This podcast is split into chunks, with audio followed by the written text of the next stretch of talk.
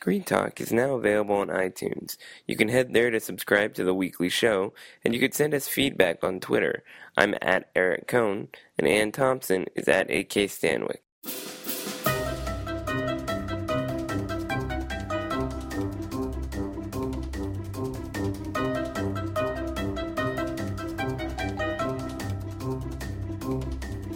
Welcome to the latest edition of Screen Talk, IndieWire's podcast. I'm Eric Kohn, the chief film critic and senior editor, and I'm joined by Thompson and Hollywood's Anne Thompson, who apparently survived Comic Con. I'm made of tough stuff, Eric. I can I can take Comic Con. I was And getting wait, a little worried before. Last time we spoke, you were sitting on the floor. There was some guy in a bat suit lording over you, I think. Very true. But I literally left. You know, I came, I went running off the podcast. Apologies to go into the to, to the room, Hall H, and and I got to see that incredible Interstellar presentation. So I was just very psyched. Once you get into that hall and you actually get your seat, and if you spend all your time in there and you don't try to do other things like interviews, it's so much fun just seeing all that footage. All that material is really fun to, to witness. so, as I recall, you, you said that you were dashing off to the Paramount panel. It was not dubbed the Interstellar pa- panel. This sort of came out of left field. It was a secret. It was a surprise. So we're, we're sort of slogging through, uh, you know, horrible stuff like the Teenage Mutant Ninja Turtles, Turtles, which it was so bad. You know, steer clear as if you didn't already know. I mean, just looking at the materials, you can tell that it. And then who they cast, you know, Megan Fox leaning out of the car window, with, and then there was another one. Uh, you know, there, there- that wasn't the point. The point was to surprise everybody and freak everybody out with uh, Interstellar. Well, I will be fully enmeshed in the Locarno Film Festival when Teenage Mutant Ninja Turtles screens for most media people next week, and I don't feel that bad about it. So uh, it's it's interesting to hear you reflect on that because it's not the least bit surprising, and yet of course it was at Comic Con. You know, like those are sort of the obvious ones. Interstellar is an interesting thing. I mean, I I know that, that this is a science fiction film, but my understanding is neither Chris Nolan nor Matthew McConaughey had ever been there. I mean, it's almost like a gray area whether or not this is a Comic Con kind of movie, right? Not at all. There's no question at all that it. I mean, it totally is. Um, they they they were right to bring them there, and they both should have been there by now. And and Nolan is is you know was looked at least like he was happy to to be there. It, it's you know he's heading into 2001 territory, and he paid due homage uh, to Stanley Kubrick, but he's also got a family story. The idea basically is that Matthew McConaughey has always yearned to be an astronaut, and and when the the call finally comes, which is all about you know saving the planet, you know it's like Armageddon or something. When the when the fall when the call comes, he he's he's, going to be away for years. He's going to be away for a long time. He's going to miss his family, who he really cares about. So, is he going to save the world, or is he going to, you know, and ditch his family, or or stay home? So that's that's what the obviously he goes, and Anne Hathaway is in there with him. And judging from the success of of Gravity and whatever it is that Nolan is capable of pulling off in the way of this kind of space feature with emotions, I think I think it looks fabulous. Well, I'm, I'm, I'm absolutely looking forward to this movie. I guess what what seems interesting to me is the contrast between something like this, which which sounds like brainy science fiction, even if you don't necessarily like science fiction, and the other kind of stuff at Comic Con, which is much more blatant in terms of you know appealing to a certain crowd. So, what are your impressions now that you've seen these guys talk about it in this kind of forum about you know the kind of appeal for this movie? I mean, is it, are there going to be a lot of different people who, who get into it? I'm going to put it right on the level with Gravity. That's big. know, That's which is big. which is a, a huge you know gravity wasn't a stupid movie gravity didn't pander gravity didn't cater to some kind of stupid demo. I think the greatest movies are the ones that somehow manage to be simple enough and ambitious enough to appeal to everyone without being stupid. And by the way i want to say something about comic-con. I have this feeling i would suggest to you eric that you would feel right at home at Comic Con. The geeky, you know, the, the universe of of move, you know, Hall H is pretty much about the. It's either the smart TV demo, you know, happy and thrilled to see the whole cast of Game of Thrones talking about their favorite TV series or you know Walking Dead or whatever, or or it, it's it's you know people just thrilled uh, to see all the Marvel people up there. You know, it's in fact I would say it's a smart demo. I wouldn't say well, it's a stupid I, demo. and, and, to be clear, I did not use the word stupid. And, and though it came, may have come across that way, I don't mean to be disparaging about this crowd in particular. In fact, I've grown up as an amateur cartoonist. I am a comic book geek at heart. And I've been to New York Comic Con, which I understand is kind of a microcosm of that thing. I, I relate to that tendency. What I, what I think is interesting, though, is that you know this was an event that was created with an actual indie sensibility for comic book people. That's you know now uh, used as a marketing mechanism for certain kinds of movies, irrespective of whether or not they, they speak to the kind of broader sensibilities of somebody who likes comics or the the kind of like marketing sort of boiled down notion of the comic book sensibilities. This is what I'm trying to say. Too. I see what you're saying. Well, you could have a Comic Con where Watchmen plays through the roof, right. and then it goes out and doesn't do business. And you can have a Comic Con where Edgar Wright is absolutely beloved, or Joss Right. Whedon is beloved. Now, Joss Whedon made one movie, you know, um, Fi- Firefox. What was it called? Firefly. no, Firefly. Firefly. Thank you. Firefly. Which See, I know this stuff. This is You do. I, totally I know you do. love I know you do. But so and then and then the other one, the other one, you know, the Edgar Wright one that didn't play, Right. uh, you know, played very well at Comic Con, but, but Scott um, Pilgrim. Which, Thank you. by the way, I love those comics. I read them years before we finished that movie. So I have my credentials here, and when I see Interstellar, I watched some of the video online of, of the kind of rock star welcome those guys got. I was just thinking, well, is this a gamble where the studio is saying we need these guys on board for this particular kind of movie? You know, I'm just trying to read behind the scenes a little bit. Well, Or- they're marketing the movie to the perfect demo, but this is a narrow demo compared to what they're going to want in the end. But this was right in the Comic Con sweet spot, no question about it. Well, I have to tell you, I know there was a huge new trailer that dropped this week. I have not watched it. I actually have a lot of respect for the element of surprise, as I know Nolan himself does, and I'm I'm always speculative about the way that trailers impact expectations. As somebody who both writes critically about films and also reports on them, because you know you know that the only way to really look at this thing is when it's done. And so I'm, especially with a movie like this, which has these kinds of expectations, I'm wary about getting this trailer into my brain right now.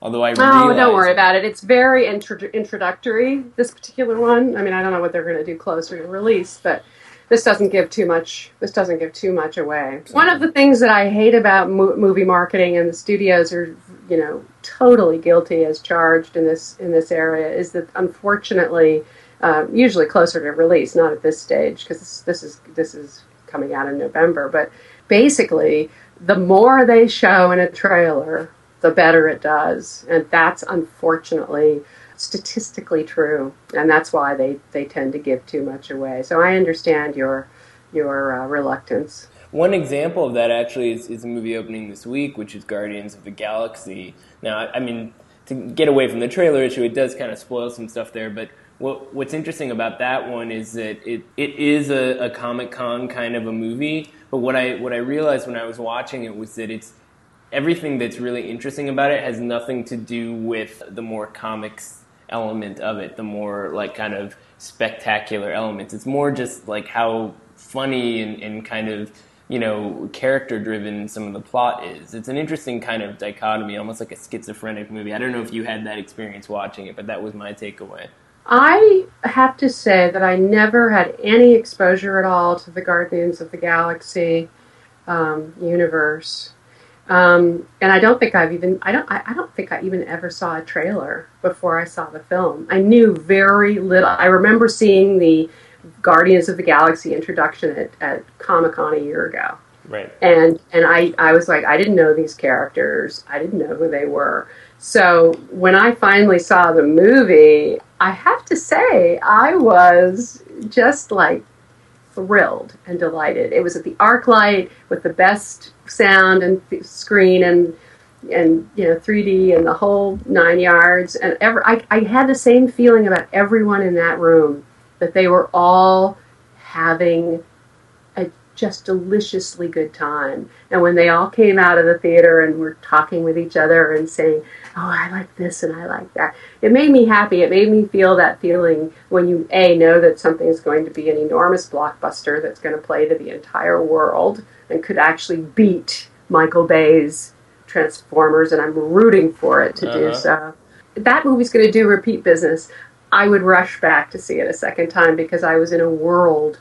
It's like Avatar, a world where you want to be. It is enjoyable. I mean, it's it's interesting you talk about the Guardians, you know, not not being familiar with them. They were kind of like marginalized in the comics for a long time, which is interesting because it actually gave Marvel the liberty to do something that had less the onus of expectations outside of the more limited fan base. And that's one of the reasons why a filmmaker like James Gunn, who's made this, these interesting smaller movies, he's a former Troma guy. He did Slither, which was kind of a B movie, and uh, with humor Super. though. He's got comedy chops. Yeah, and Super, which was actually kind of a superhero satire, but it also had like a interesting realism to it. Um, and so you can see that kind of energy in the movie, and that's what works about it. What's less interesting to me is every time it kind of just turns into another battle. I mean, there aren't any action scenes that stand out in my mind the way that, you know, it's funny when this animated raccoon, voiced by Bradley Cooper, gets drunk in the bar and threatens to shoot the place up. You know, I remember that scene,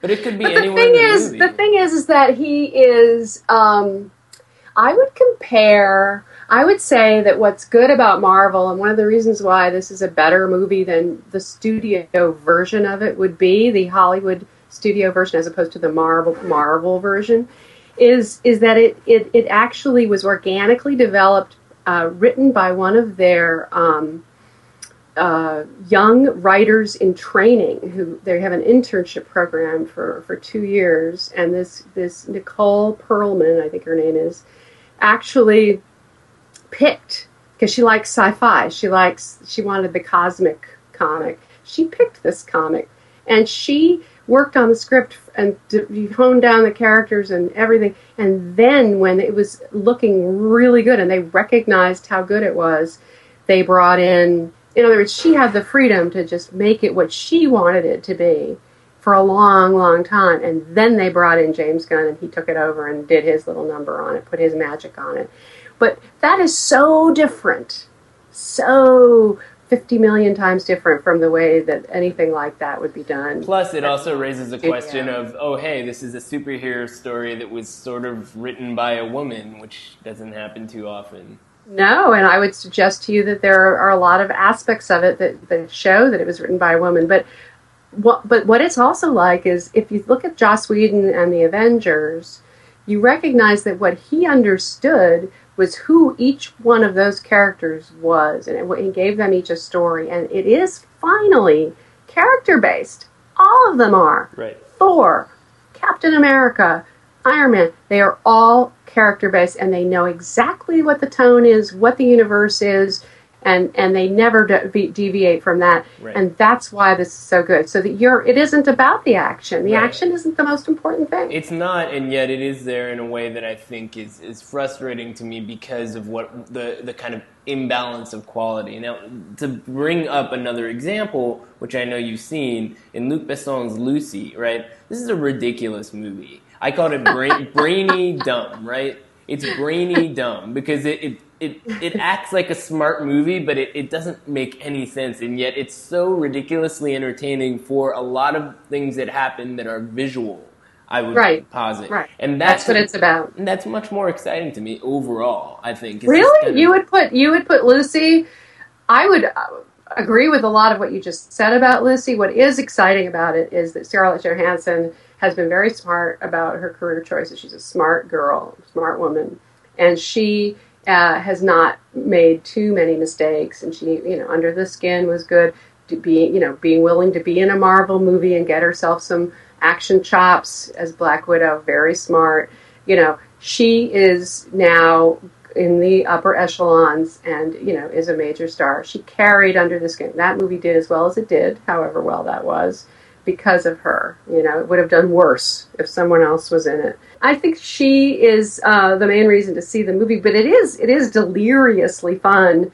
At the same time that I do decry the mayhem around her? Why would this incredibly brilliant person willingly, you know, destroy so many people. people? But you know, you can actually have a conversation about that. I mean, there might even be an answer to that if you dig deep enough into the material. Not to say it's necessarily there, but it slightly opens. doubt that.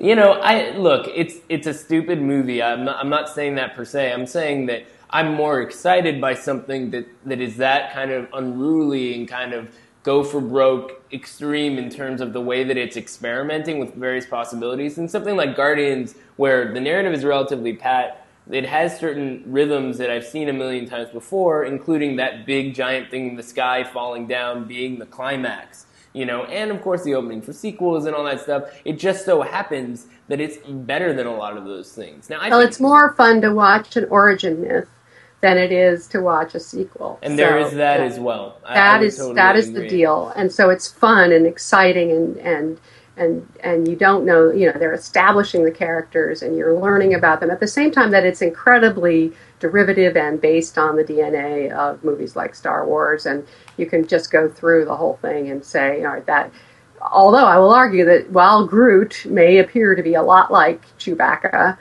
um, I will. We, we talked about this before with Andy Serkis and and uh, Planet of the Apes, uh, and I really think that they should have a best character, uh, best animated character Oscar category because Vin Diesel and Groot deserve uh, to win. And wouldn't it be great to see Vin Diesel and Andy Serkis go head to head as their characters in award season? Caesar Yes! versus Groot. The studios really need to be thinking about this. There's some major potential, or at least late night television. I mean, I just want to see it happen. Well, let's turn to since since you're bringing up the award season. We we touched on this a, a little while back, but A Most Wanted Man, the last real leading role for um, Philip Seymour Hoffman, is doing really well. Um, and you published an interview with Howard Cohen from Roadside Attractions about uh, you know the possibility that maybe they could do some kind of awards campaign for this movie. It seems like maybe this is more of a reality now because people are seeing this thing.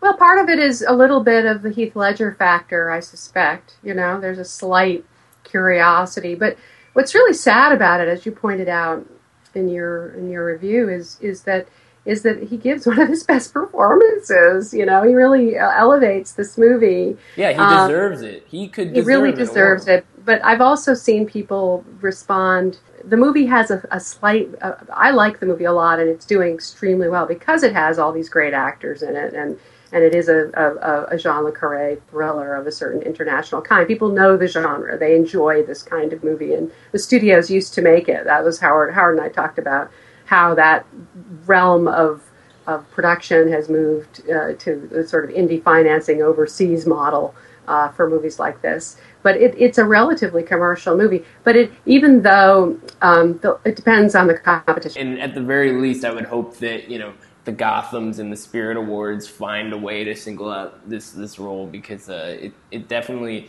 you know there's just no way that we're not going to get to the end of the year and not still have a reason to discuss this thing. I mean, Well, the 10 best lists, uh, the critics are going to have to see that this is one of the 10 best films if, if, if that's going to happen. Um, but I would also I would also say that the film is a little flat and um, and he is really really good. But I think some people are making a kind of looking at looking at what happened after he made the movie as a way of explaining what he's like in the movie, which I really dislike. I Yeah, want to be able screwed to up. say he is giving a performance. This is not the real Philip Seymour Hoffman or anything. Even though he's world weary, even though he's tired, even though he's fighting against the establishment, uh, Well- I think we shouldn't read too much into his performance in that regard. So another thing that you talked about in, in your Howard Cohen interview is VOD, and there were some questions about you know the prospects of various kinds of movies on VOD and, and sort of how that marketplace compares with the theatrical one. And you talked a little bit about Snowpiercer, which this week apparently has made around four million dollars on VOD, according to the numbers that Radius is putting out there.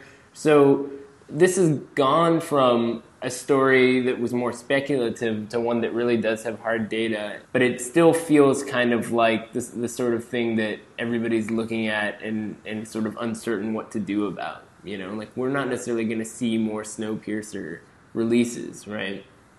That was an that was a, an unusual situation where Harvey Weinstein was willing to let go of the potential for a certain kind of theatrical upside to, in order to perform this experiment. And he obviously thought it was very risky to put twenty five million dollars into a twenty five hundred screen uh, release. Now, if he had, maybe it would have come out. But in any case, um, what it shows is what you can do with a commercial movie on VOD. And what Howard was talking about is that there are certain movies with good cast, mostly. It's just safer to go on, on VOD than, than you know if they're not.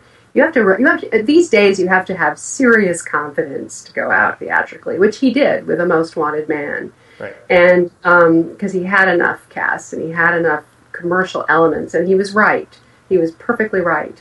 But the question is, I think, the what we talk about is the theaters demand a three month window, a 90 day window uh, for between, you know, the first run theaters, the big theaters, the big theater chains, the best theaters. And if you want to go on VOD, what happened with Snowpiercer was that it had to settle for less, you know, not the top rung theaters. And, and so its theatrical upside was cut short by the short window between theatrical and it was just two weeks right. between theatrical and VOD. So it's I the real question: what if you paid and expended money to brand a commercial movie for six weeks and went on VOD? That is, and if, if the theaters know you're going to do it, they won't let you book their theaters. That's the the deal, you know. So you can't lie to them well, and what, I, what I'm sensing is that there is this increasing shift towards the idea that the people willing to experiment with Windows are the good guys, and the bad guys in this conversation are the ones who are just afraid or, or unwilling to try anything different. I Well, no, there's a way of defending the theater point of view because it's the only way they have aside from concessions, but that still requires that people show up at the theater. That's the only way they make money. They have no other options. The studios yeah. can do whatever they want, even the even the studios, but they're looking at the indies to do all of their sort of experiments for well, them. I'm completely sympathetic to the theaters myself, and I did a piece where I got reactions from a lot of different ones, and clearly there's reason for them to be skeptical or resistant because of their own uh, business model. Uh, but I think what's interesting is you look at how, for example, this week it was announced that Ted Sarandos of Netflix is going to get a special Gotham Award from IFP this year. That to me is a statement of, you know, this person who is in the purely in the digital space who's pushing on the Windows question, you know, that's that's the kind of thing that we want to celebrate. And that suggests to me that with that sort of thing happening with the Snowpiercer thing, that there is a shift in the indie landscape to the idea of experimenting with Windows more and more. This is not news, Eric. They've been doing this for a long time. It's not I a mean, question of IFC and Magnolia and and the indies are the ones at Gotham. Gotham is an indie. Sure. Indie celebrate. It's it's not it's not news to do that per se, but it does seem like there's more conversation now about it in a in a more pub, more public setting. Whereas before it was it was kind of an insular dialogue, and the fact that it's more public could also have an impact on the way that filmmakers perceive these things, the way that kind of general moviegoers eventually perceive these things. And there's another way of looking at it, which is that Netflix, at this stage of the game, you know, very much in the digital streaming space, they made that switch um, a while ago, um, is picking up more um, content, more more indie content. They're doing docs, and you know, not only did they do uh, the Oscar nominated The Square and, and Mitt, um, but they picked up from Sundance the E Team and they picked up uh, Virunga, which is um, great. I love that I documentary. I loved E Team. I saw that, and I also love this movie called um, Mission Blue, which they picked up, which I saw, and and it, it's this is a this is very uh, much a question of, of competing directly with other distributors for uh, this, you know, putting things out theatrically and then putting them out on Netflix. Um, so I think it's wonderful uh, that they're doing that. But it's also a question of how the industry is shifting in such a way that even On the indie side, a lot of the filmmakers and talent that would ordinarily be working their way up through the indies in terms of having careers are heading for television. They're working on House of Cards, they're working on Orange is the New Black, they're working on uh, other things other than indie films. And it's interesting because I, I actually just finished binge watching Fargo this week uh, on through my Amazon account, and uh, it's great. It's a fully contained story. It's not the original Fargo, but it did make me wonder hey, nowadays, if the Coen brothers had come up with the idea of Fargo, this might have been what it looked like. So you really can see that contrast in a very explicit way with today's content. Um, there are certain filmmakers like Paul Thomas Anderson and the Coens and Wes Anderson and and and uh, you know others who can who can inhabit that space where they can do you know whatever they want. Inarritu they can command you know enough money and coin and, and distribution largesse to do what they want. But for the most part now most of these indie filmmakers are heading for tv but let's get away from that because we want to recommend some movies that are opening this week. And there actually are some people should check out. Do you want to uh, share your recommendation first? I love Calvary and um, I think I, I may have talked about it a little bit out of out of Karlovy Vary, but Brendan uh, Gleeson plays uh, a Catholic priest who is hit, uh, you know, sideways, gobsmacked in the confessional when uh, one of his um, congregation tells him that he's planning to kill him in a week. he's basically going to get back at him as a representative of the Catholic Church because of some abuse that he has suffered for many years as an altar boy. And I don't mean to make this sound funny. There is a lot that is funny in the movie, and the movie is, has a kind of over the top, stylized, sort of quality about it, um, which some people will like and some people won't, um, actually. Uh, this isn't going to be a movie that is embraced by everyone, and I suspect that how you feel about religion may have some impact on how you react to the movie. I thought it was brilliant. I have to say, I mean, I, I, liked it quite a bit as well, and I also liked John Michael McDonagh's previous movie, which was also with Brendan Gleeson called The Guard, a very different kind of uh, dark comedy of sorts. Uh, but even people who aren't turned on by this thing, I think, will be impressed with, with Brendan Gleeson's performance. It's uh, maybe his best role. I mean, it's really remarkable what he does with this very sophisticated character. A lot of it's internalized and kind of registers on his face. I have to say, though, my recommendation for this week completely more to the extreme of it's not for everybody. Okay, like your the movie you're picking is about a priest kind of dealing with the possible end of his life. The movie I'm picking is about a necrophiliac. That would be Child of God. It's it's uh, directed by James Franco, adapted from the uh, Cormac McCarthy novel from the early '70s, uh, and it stars this guy Scott Haze in really his first uh, big movie role as this character who's sort of based on Ed Gein's the serial killer, but sort of an amalgam of different kinds of people who loses his home, ends up kind of living in the woods as this apparent crazy person who kills and rapes women, among other things. Uh, but what the movie does, I think, in a, a, surprisingly sophisticated way, is that it it dares you to go with the experience of watching this person, and if not sympathize with his psychosis, then come to understand it. And Franco, I find to be actually developing a very interesting strain of of uh, of of uh, sensibilities as a filmmaker that's not necessarily there as a performance that reflects what he's been doing in academia,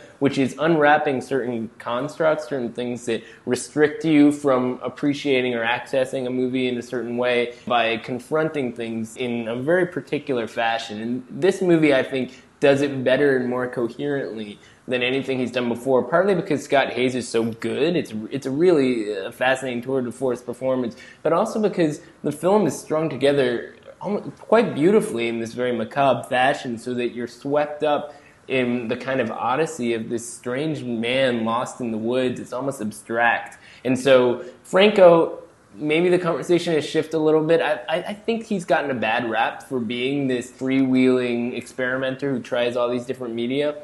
This is the first movie that he has made that I think really totally works. And so, if you were to start somewhere with his filmography, I realize a lot of people haven't explored it that much. I would say this is the time to start paying attention as his career continues to develop. I think as a filmmaker, he is continually going to be a source of uh, intrigue. And so there is something we're seeing here, and I hope that people can get over that hump with him because he is actually a really interesting figure. He's in the interview, that really uh, bizarre comedy that's pissed off North Korea with Seth Rogen.